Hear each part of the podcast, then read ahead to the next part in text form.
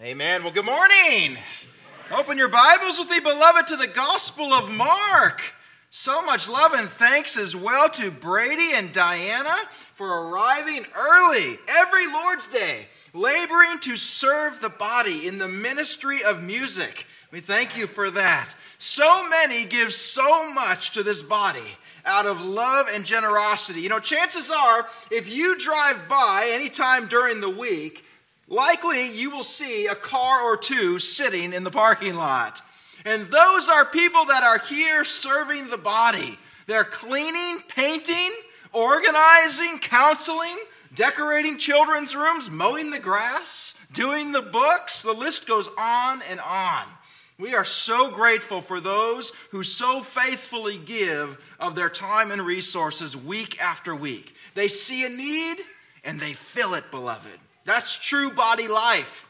And within body life, beloved, God's design for the church, for the body of Christ, is that there be no lack for the work that He has commissioned and that He has called to be accomplished. God's intent for His people is there to be meat in the storehouse, that the sheep might be fed, and that the Great Commission might be fulfilled. And still, as we observe our churches today, we see that lack is far more common than prosperity, don't we? And why is that if God's desire and God's will is that there not be lack in His church? Well, it's the same reason that God is not willing that any should perish, Scripture says. Yet we know that most will. God's will is that there be provision in His house for the work to be done. And that comes with a command and a source. It means it comes with a means and a method. Now, you've heard the saying if it's God's will, it's God's bill. And Catchy, and that is true. It is God's bill. But that's only half the story. That's only half the story. And God has decreed how the bill will be paid. What will the mechanism be for doing so? Well, grab a mirror. That's God's plan to pay the bill for his will. And throughout the New Testament, throughout the epistles, as they teach the new churches, the apostles instruct these believers that God has ordained you to be the vessels of giving and provision for my work on the earth. As I prosper you in your work, you prosper my work. In other words, Christians are blessed to be a blessing. Now, God could cause gold to rain from heaven if He wanted to, I think if you're a certain stripe of charismatic, he does that for you, but that is not in the wisdom and plan of the Godhead. God says, Here's my plan to make sure there's no need in my house. I'm not going to rain gold on people, on you. People are my plan. They are my vessel for giving. They are going to give into your hands. Just like people are my plan to propagate the gospel, the gospel, people are my plan to fund the operation of my church. Oh, but there's quite a catch to that. People don't always obey, do they? We know that God has a perfect will, doesn't He? For example, His perfect will is for all people to be saved and to come to the knowledge of the truth. But we know that most in the world will not obey that. His perfect will is that we should avoid sexual immorality, that each of you should learn to control their own body in a way that is holy and honorable, not in passionate lust like the pagans who do not know God, Paul tells the church at Thessalonica. Again, sadly, that is not always the case. And still, we watch as Paul is exhorting and encouraging all Christians not only that giving is an imperative, that it is a command, but we're even instructed how and the manner in which we are to do so. Paul tells the church at Corinth, breaking it down in 2 Corinthians 9 7, he begins that each one must give. Well, great, that settles one portion of it. Who is supposed to give, doesn't it? Each one must give. Okay, well, how much, Paul? How much? As he has decided in his heart. So, giving is a matter that we ponder, that we consider, that we pray about. It's going to look different for different people. Some people, some God has prospered more than others. But just as you pondered what you would wear to church this morning, we are to seek the Lord's face in determining not if we will give, but how much. But oh, Paul doesn't, doesn't stop there, does he? Yes, he starts out giving the command each one must give. then instructs us that this is a matter of seeking the Lord in, that an inner conviction should exist, giving you clarity and giving you guidance. It's not just the what. It's not just the command to give or the command to seek God in that pursuit, but Paul tells us how. How? As always, the heart of the matter is a matter of the heart. And Paul goes right for that. How do we give, Paul? What's the heart of the matter? Last part of verse 7 not reluctantly or under compulsion, for God loves a cheerful giver. Paul just threw all legalism out the door. Giving to the Lord's work is not a slog, it's a joy. It is actually part of our worship. And Paul goes straight for the heart when he talks about money. Why? Because the moment we talk about money, we are touching on nearly every heart issue someone can have. Every single one. Our heart, the seed of our will and desire, comes gushing out when it comes to money, doesn't it? Meaning, show me your checkbook registry and I'll show you your will. Look at your credit card bill, your true love will be on display. Our bank statement is a tapestry of the state of our heart. It shows what matters to you where your priorities are. Or, as Jesus said, where your treasure is, there your heart will be also. That's a major reason that God allows us, that He makes us the main vessel for funding His commission. It's not because He needs your money, He doesn't. It's all His anyway. Newsflash. He doesn't need us at all. He allows and He commands us to give because it's for our benefit. The command to give not only provides us a tangible way to worship, but it shines a light on our heart. It exposes our idols. It's a tool of sanctification. God does not need our money, He allows us to give for our growth and our benefit. The giving of God's people is God's will declared in Scripture to serve the needs of the body and to fulfill the Great Commission, to make sure that the gospel is proclaimed to you Sunday after Sunday. But, Saints, I have to tell you, we have a five alarm fire of giving in the American church. It's often said in church life that 10% of the people do 90% of the work. Heard that? Well, you wouldn't be surprised to hear that it's the same 10% usually who do 90% of the giving as well. We have data on giving that goes back a long time. You know, agencies and ministries have tracked these trends for years. And to give you some context, the average American family during the Great Depression gave approximately 3.3% of their income. That was a time of desperate poverty. Bread lines, not two nickels to rub together. 3.3% of someone's income in the Protestant church during the Great Depression.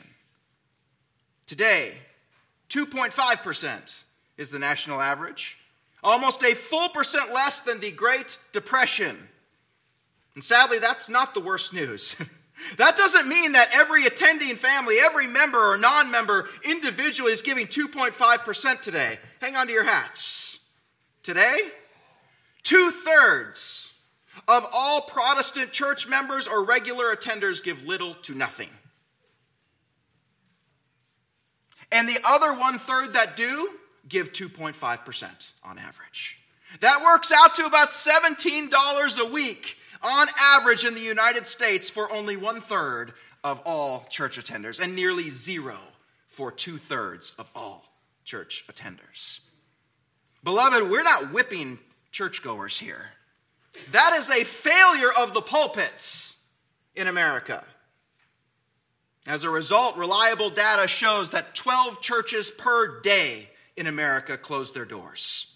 4,500 churches per year close their doors. There is not meat in his house. Each year or two, we have a message titled The State of Theology, and we preach that concurrent with the release of that study by that name from Ligonier. And of course, it's a stunning report. It shows stats like 40% of churchgoers don't think Jesus is God, etc. Other astonishing facts. So, when we see these statistics showing the state of theology in the Church of America, it's little wonder that so many have not grasped or have not been taught the biblical principles of giving. Again, this cannot be laid simply at the feet of the people. This is a failure of the pulpit to teach the people. No one likes to talk about money, especially in church. It seems unsavory somehow, thinks it will turn off the visitors or the lost. Oh, beloved, Scripture speaks extensively on issues of money and giving. We don't shy away from it. Flocks are being deprived en masse of the joy of giving and the blessing that comes with obedience to God's design. There is not sufficient meat in God's storehouse for the work to be done. Those are the facts. Now, I rarely, if ever, tell personal stories from the pulpit. This is usually not the place for that.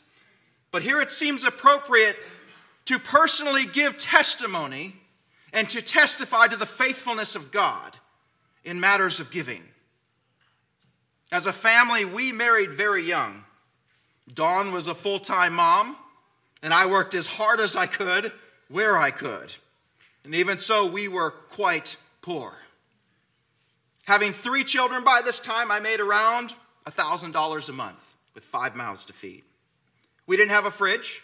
We couldn't afford one. We had a cooler with ice. We didn't have a heat source in our home. This is Buffalo, New York. Very cold. The children would take turns sitting in front of a portable heater during the winter with blankets wrapped around them. We would go to the Catholic Charities food kitchen We'd bring home the leftover bread donations. We lived in what most would consider poverty by U.S. standards, but we loved the Lord and we loved His Word. And we have been taught faithfully that giving was a part of our walk with Christ.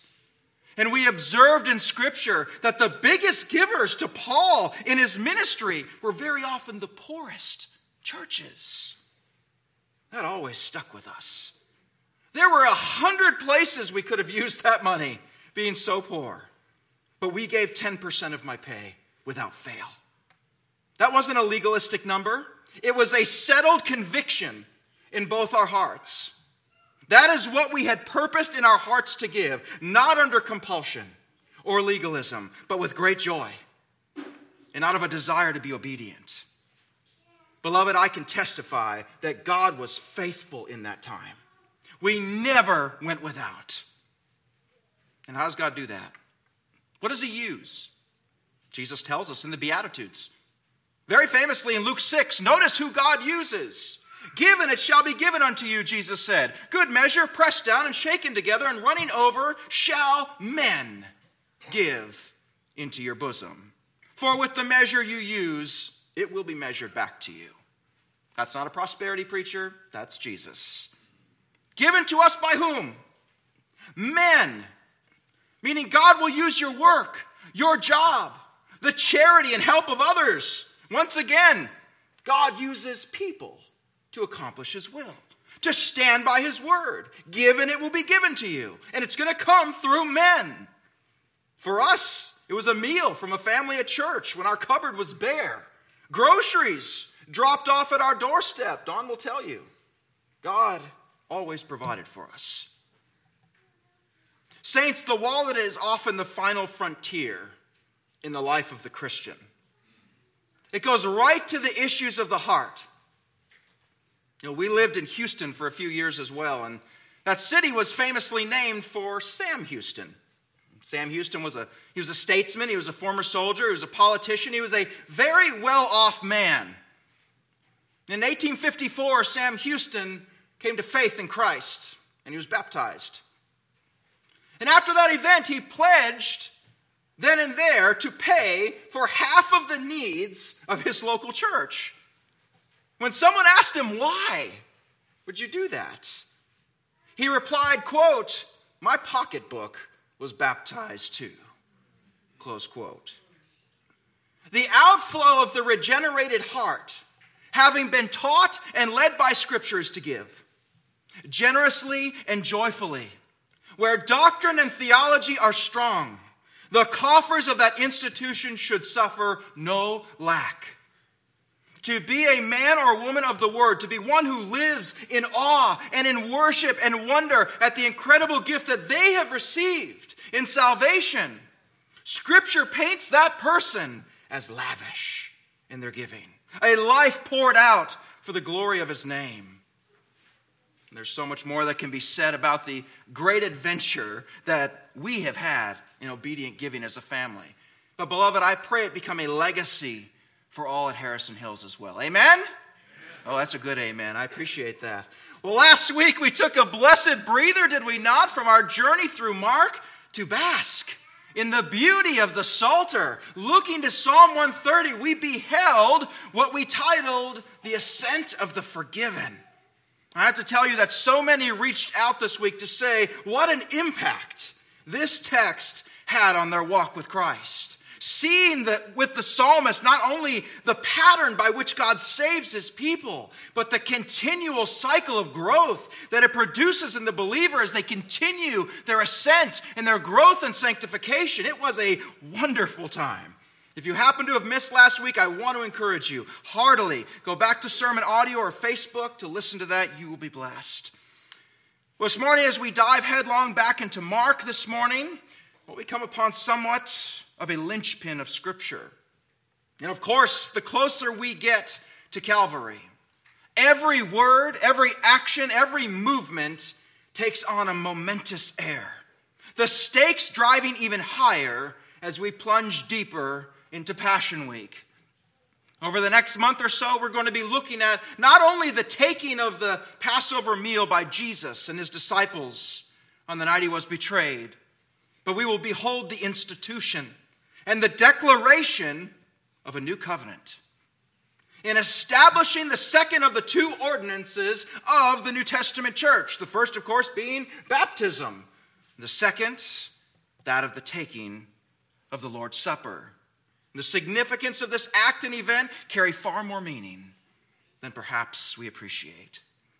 While much more will be taught on that in the coming weeks as we dig in, beloved, the beautiful scene of the upper room, as famous a scene as there ever was, well, it conjures in the heart a roller coaster, a cacophony of competing emotions as we simultaneously behold the beauty of Jesus' teaching in the Gospel of John during this time to his disciples in that upper room, only to know that there's a devil right there in the mix, mix of it, having his feet washed by the Master. That we have the beauty of the high priestly prayer contrasted with the most evil act being plotted at the same time. It is a roller coaster of emotion. At the upper room, the Last Supper is an explosion of extremes and contrast, such gentleness and such wickedness dining together.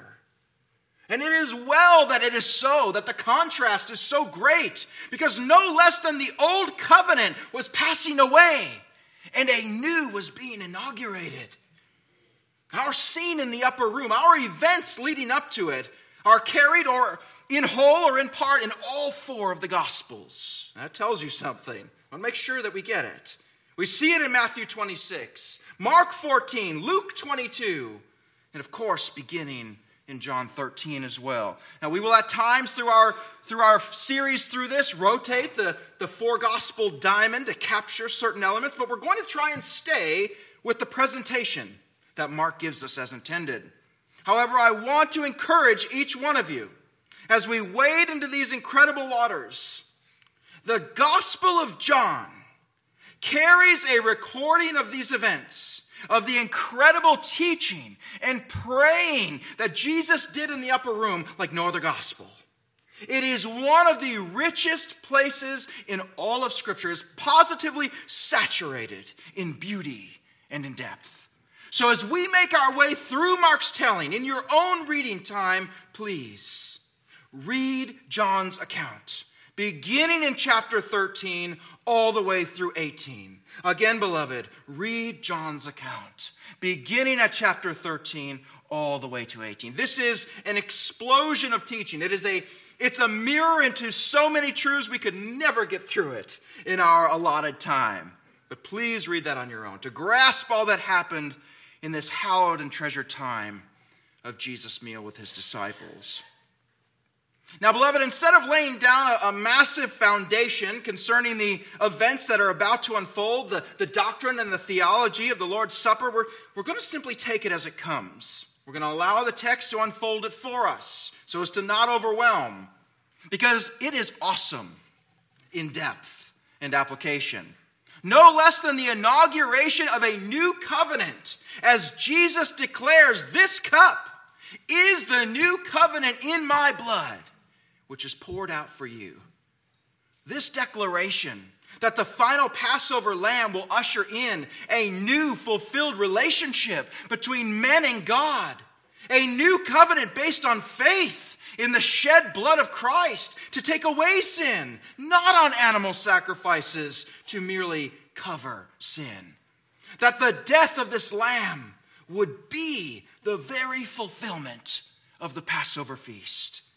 Now, that carries with it implications that must be peeled back like an onion. The glories here, dear ones, are weighty and demanding. So I appreciate your patience as we've eased into that this morning. With that, let us look to our text this morning. Our wonderful text, Mark 14, 12 through 16. Mark 14, 12 through 16. And on the first day of unleavened bread, when the Passover lamb was being sacrificed, his disciples said to him, Where do you want us to go and prepare for you to eat the Passover? And he sent two of his disciples and said to them, Go into the city, and a man will meet you carrying a pitcher of water. Follow him. And wherever he enters, say to the owner of the house, The teacher says, Where is my guest room? In which I may eat the Passover with my disciples. And he himself will show you a large upper room, furnished and ready. Prepare for us there. And the disciples went out and came to the city and found it just as he had told them. And they prepared the Passover. Let's pray. Oh, Heavenly Father, as we wade into this text of beauty and of treachery. Heavenly Father, I ask that you would help us to see. Lord, with our mind's eye, that you would allow us to be there, that you would allow us to see the faith that was required, the action that was required. Heavenly Father, we have many needs that have come this morning. And I am so grateful, Lord, that we have a Holy Spirit that knows each one of them and is actively working both to do and to work through them for your good will. Heavenly Father, we ask that you would attend to the word that is preached, your word, in Jesus' mighty name. Amen.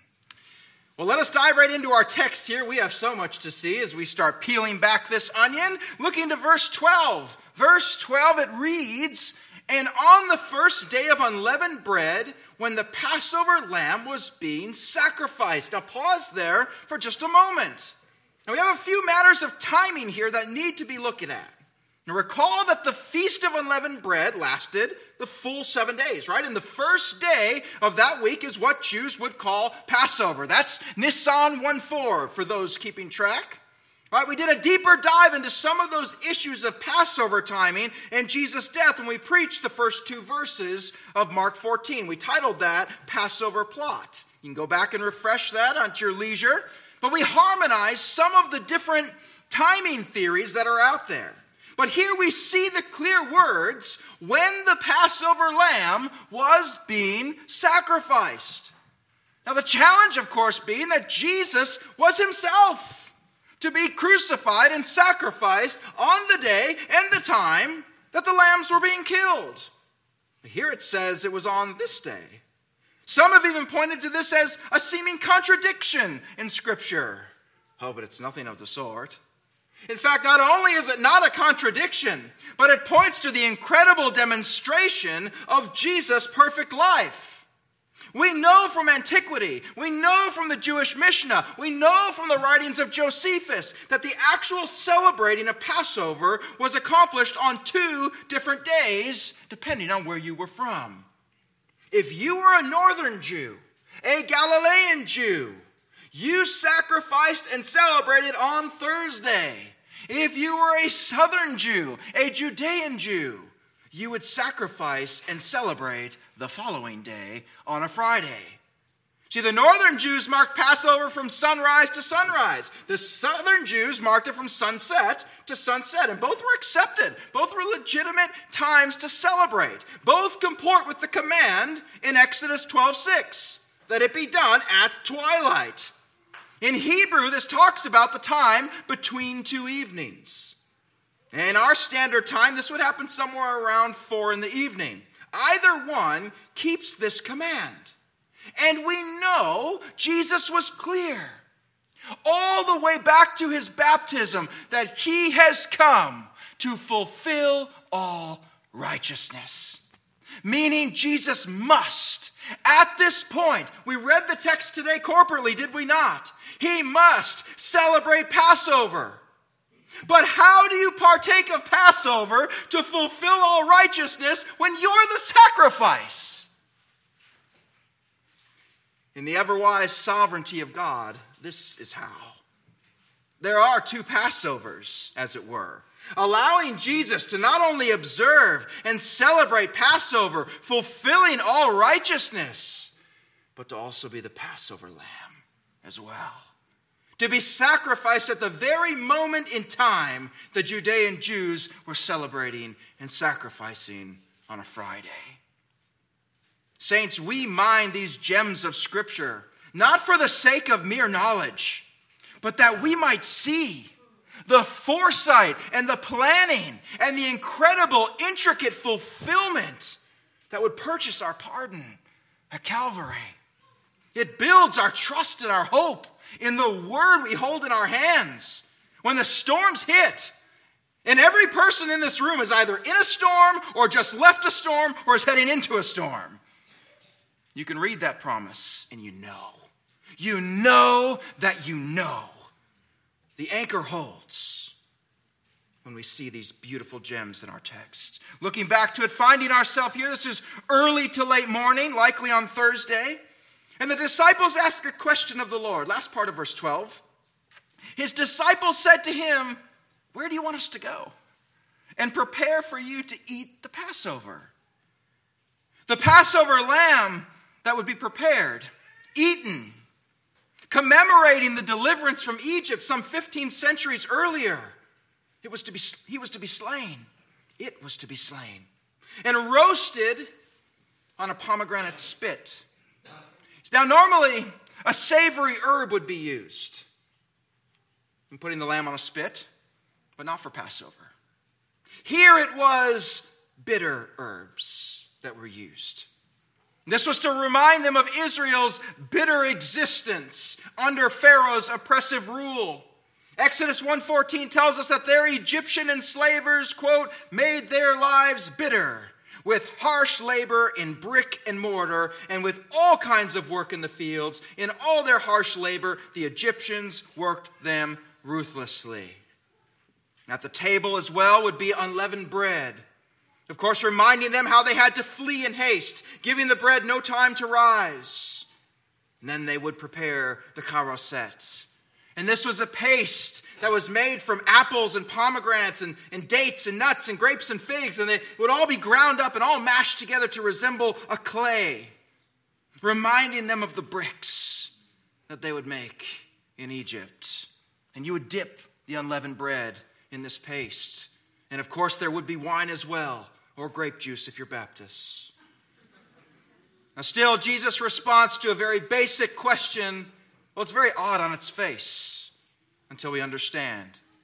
Look to Jesus' answer in the following verses, beginning with verse 13. Verse 13. And he sent two of his disciples. Now, pause there. What's going on here? Well, why only two? And who were the two? And why those two? Inquiring minds want to know. Well, if we look to Luke's account of this, Luke 22, verse 8, we see that it was two members of Jesus' inner circle Peter and John, the most trusted, the closest. One who later that day would say, Lord, wash not just my feet, but wash all of me. And another who would lay his head on Jesus' breast in that very upper room. So the intimacy already there as Jesus sends them on this imperative mission to prepare Jesus' last Passover meal, to prepare the Lamb, inaugurating in a new covenant with his blood. And why only two men? Jewish law. Jewish law. Only two were allowed to accompany the lamb to be sacrificed. And oh, I could go into the details of that, but we haven't the time. But only two may accompany, and it shall be Peter and John. And how does Jesus dispatch these two? Last part of verse 13. And he said to them, Go into the city, and a man will meet you carrying a pitcher of water. Follow him. Now, this is taking an odd turn, isn't it? What's our first clue that something very strange is afoot? Who does not carry water in this culture? I'm sorry, ladies. Who would never carry a pitcher of water in this culture? A man. I'm not I'm going to give you a sign that you definitely are not going to miss. That is unmistakable. A man carrying a pitcher of water. Now remember, Jerusalem was swollen to almost 3 million people. You can't say follow the guy in the red tunic. There's 14 guys with a red tunic. It has to be something very, very unusual. And there it is. And what are Peter and John supposed to do? Follow him. Now, can we just stop and ask some questions? First, why not just have it in Bethany? It's only two miles up the road from Jerusalem. You've been staying there for a week now already. Have it with Mary, Martha, and Lazarus. We know their house is big enough from Mary's anointing account. Not so fast. The Jewish Mishnah, Pesachim 7 9, states the following A slaughtered paschal sacrifice, lamb sacrifice, which has been taken out of the walls of Jerusalem or which has become impure, must be burned immediately on the 14th of Nisan. Now go there. It has to be in the walls of Jerusalem. So Jesus says, Go inside the walls, go into the city, find this man, and follow him. So strange. Why did our preparation of the Passover meal just go complete cloak and dagger? What's with the secrecy? Why not say, hey, Peter and John, right? Dinner at Joe's place. Go there. He's waiting for you. It has gone cloak and dagger. Why? Because there is treachery afoot, right? There is betrayal in the air. If Jesus tells his disciples where they're going to take Passover tonight, Judas is right there. And he is taking that information to the high priest. It would be an ambush, but it was not yet time. It was not time. If they took Jesus at the Passover meal, the entire schedule would have been pulled forward by hours, and that is not God's plan. Not only that, but Jesus couldn't even tell the other disciples. Why? Because they would see no need to keep that information from Judas. Nobody suspected him. It had to be kept secret.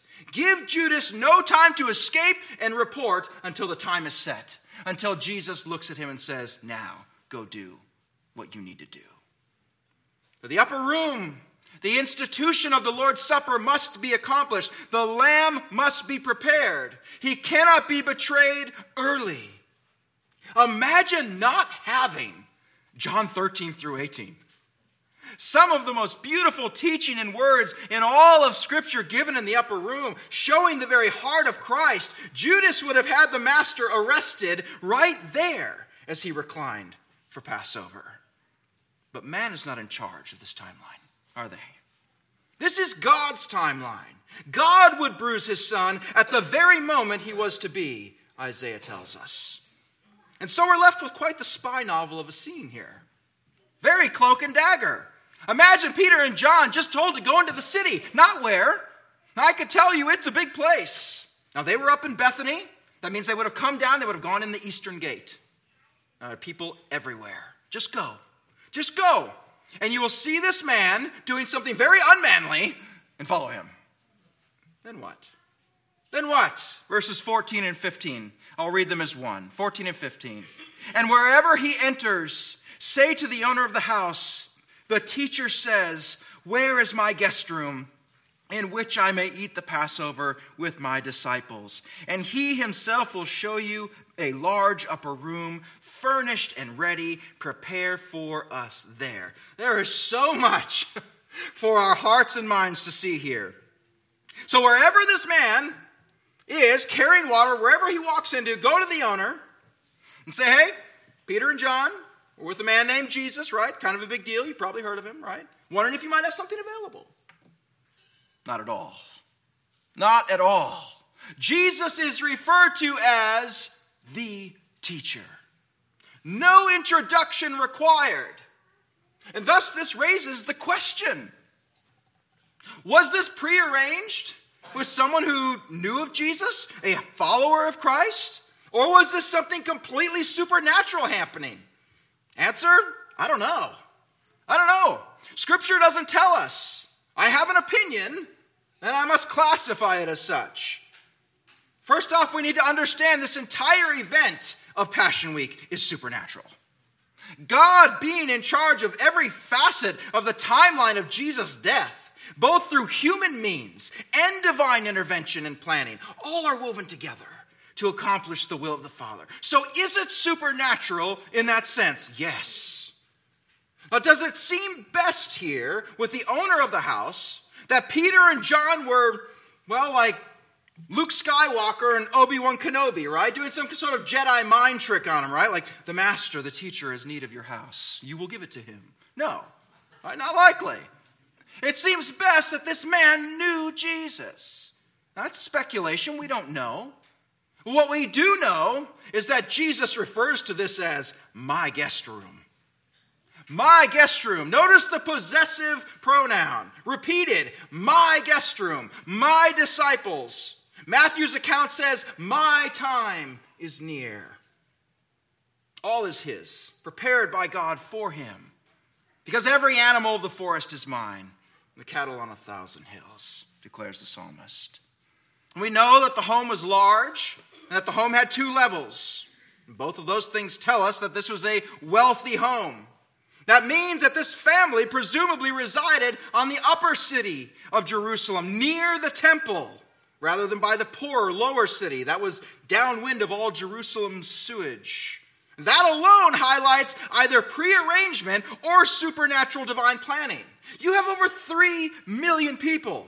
And here you have a large, wealthy home on Passover, close to the temple, available. Not a chance. That's prime real estate right now. You would have to be God in the flesh to get that. We will not know how heaven transpired all of this behind the scenes, but we do have magnificent clues. The owner didn't have just an upper room, the owner had one that was furnished and ready. All is in hand. All will be done according to plan. Now, beloved, we don't know who this owner was. We don't know anything more about him, but we know that he was faithful. We know that he was ready when the master called.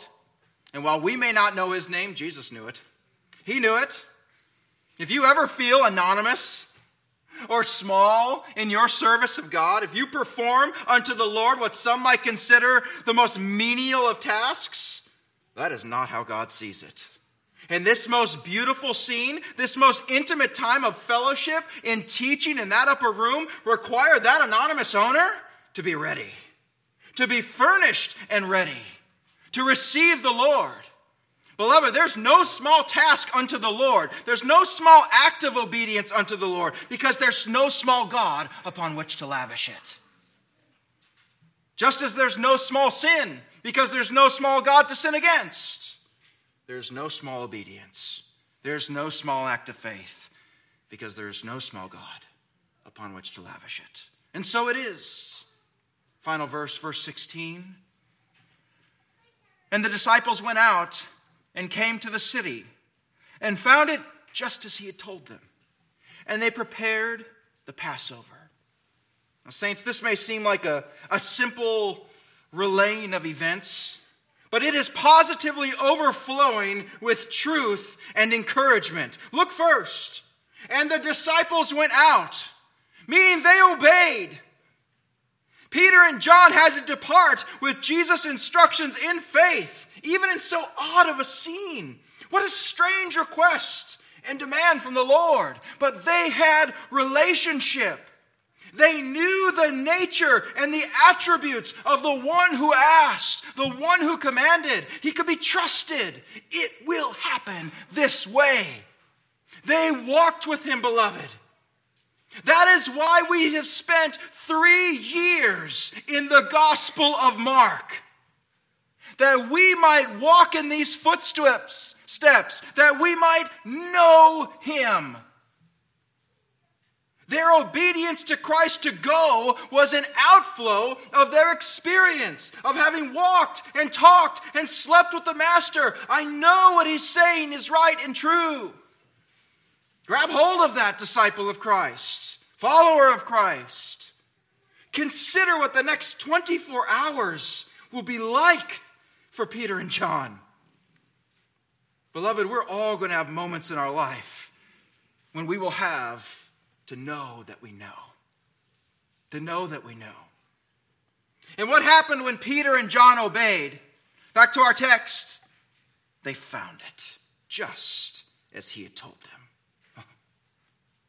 God is as sovereign over your life as he is and was over the plan of the ages. And you will find it just as he told you. The last part of verse 16, look with me, beloved. And they prepared the Passover. There is such beauty in that statement. There is faithfulness buried in this statement that mustn't be missed. Understand that one cannot simply walk into a room and prepare it for Passover. No. It's not just a matter of buying all the correct ingredients for the various courses. The process for preparing a home, for preparing a room for Passover, starts almost a month prior to 14 Nisan, before Passover. Well, what is the feast called? It's called the Feast of Unleavened Bread, right? Of course, you know that leaven is it's an ingredient in bread making.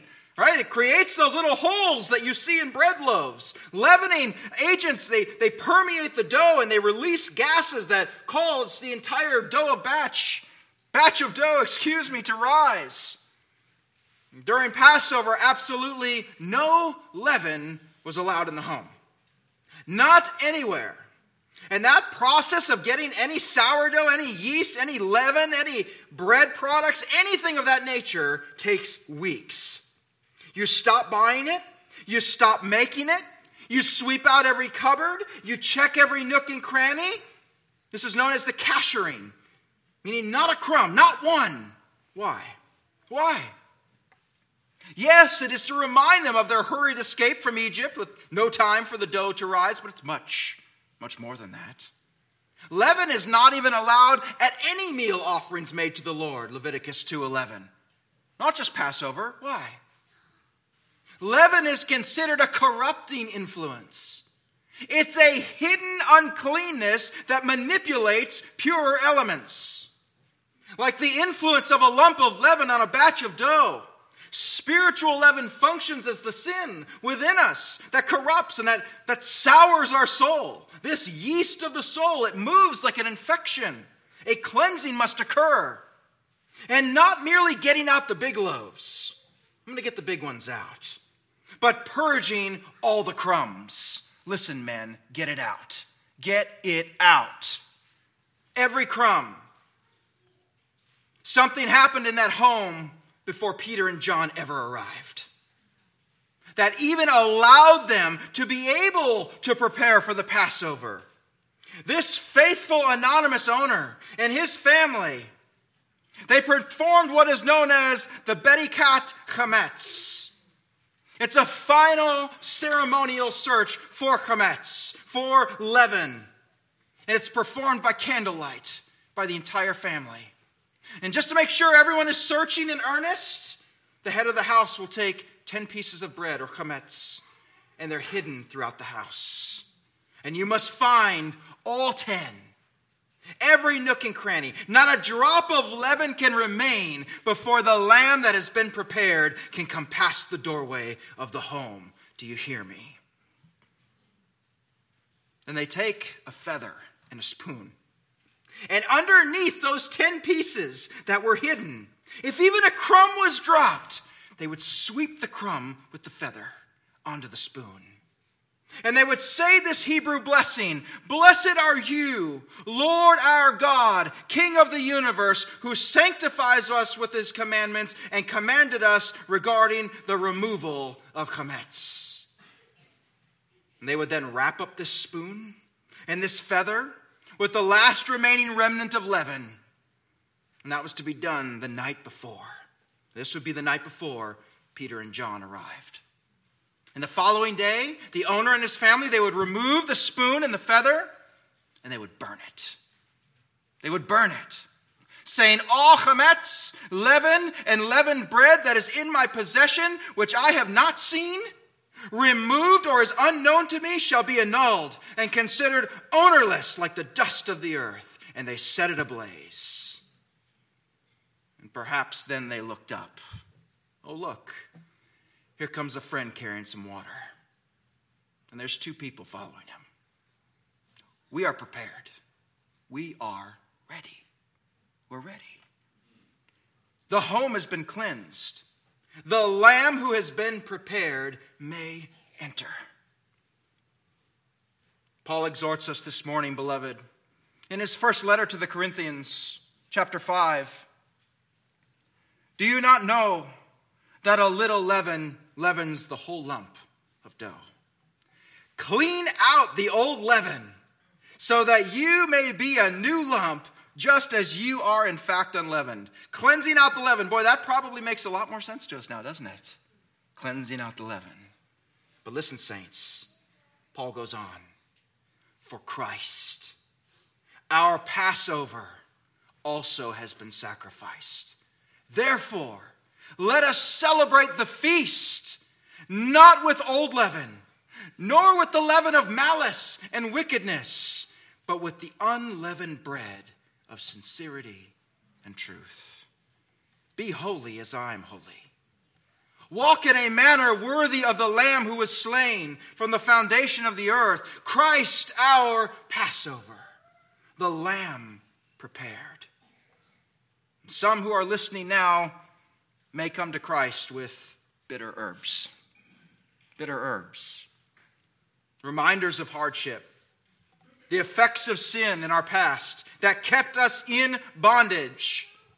The leaven, the leaven that permeated our whole life, infecting every area. The feast has arrived in your hearing. There's good news. There's good news. Christ is our Passover lamb. He has been prepared, He's been slain, and the Father has raised him from the dead, assuaging the wrath of the Father satisfying the righteous demands of the law. And through Christ, our Passover lamb, we may be brought back into relationship with Him. All that would come in repentance and faith this morning, beloved. You may eat it with bitter herbs, but those bitter herbs now become reminders of God's faithfulness. The room has been prepared, all is ready. All is ready. He is gentle and lowly. Come to him, he'll turn no one away. Let's pray.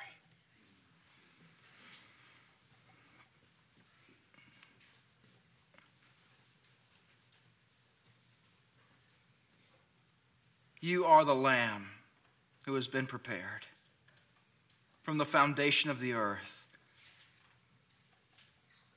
And we, as unworthy recipients, partake of that feast this morning, Father. Heavenly Father, this is almost more than we can grasp or handle or, or wrap our finite minds around. But we know this you are faithful, you are good, you have saved us. Lord, even if we bring forward bitter herbs, oh, you remind us of your faithfulness. Lord, we look forward with great earnestness and expectation to the series looking to the inauguration of the new covenant. We ask, Heavenly Father, that you would keep each one of these dear saints until we can meet again. In Jesus' mighty name, amen.